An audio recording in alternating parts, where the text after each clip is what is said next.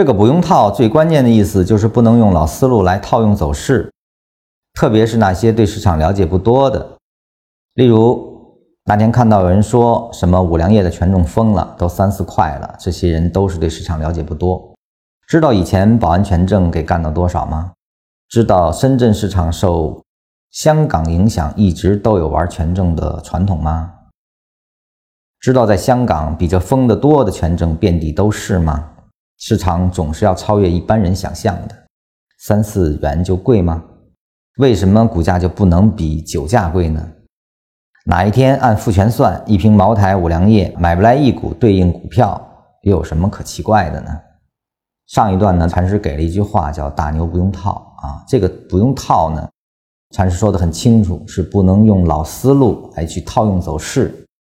而我们的传统分析技法，更多的呢，就是用历史的走势来去推演未来之走势啊，是一种走势套用。那实际上这个是对市场的不理解导致的。他举了很多例子，他说这个五粮液权证这个事情，包括他后面的按复权算一瓶茅台，实际上我们现在能看到的，不用复权算一个股票的价值。已经抵上一瓶茅台酒的价值了啊！禅师说这个意思是什么呢？对于现象来说，你是没有办法去想象市场之疯狂的，而市场禅师的理解是非常正确的，它是博弈出来的，它是最终合力的呈现，而所有的合力的呈现，在它未发生前，你是不可计量的。那分析市场的角度就不能用。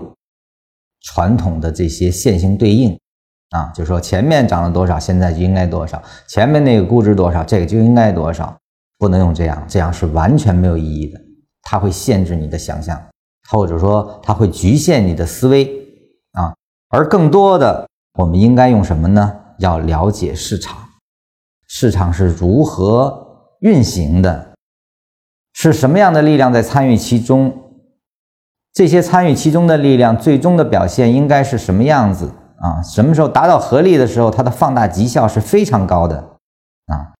就像当年在一千点的时候，是没人想象可以未来到达六千点啊！禅师六千点是在文章中有所体现的，很多人因此说禅师具备预测功能，实际上这只是推演，禅师的推演功能更强一些，但禅师也依然没有用推演。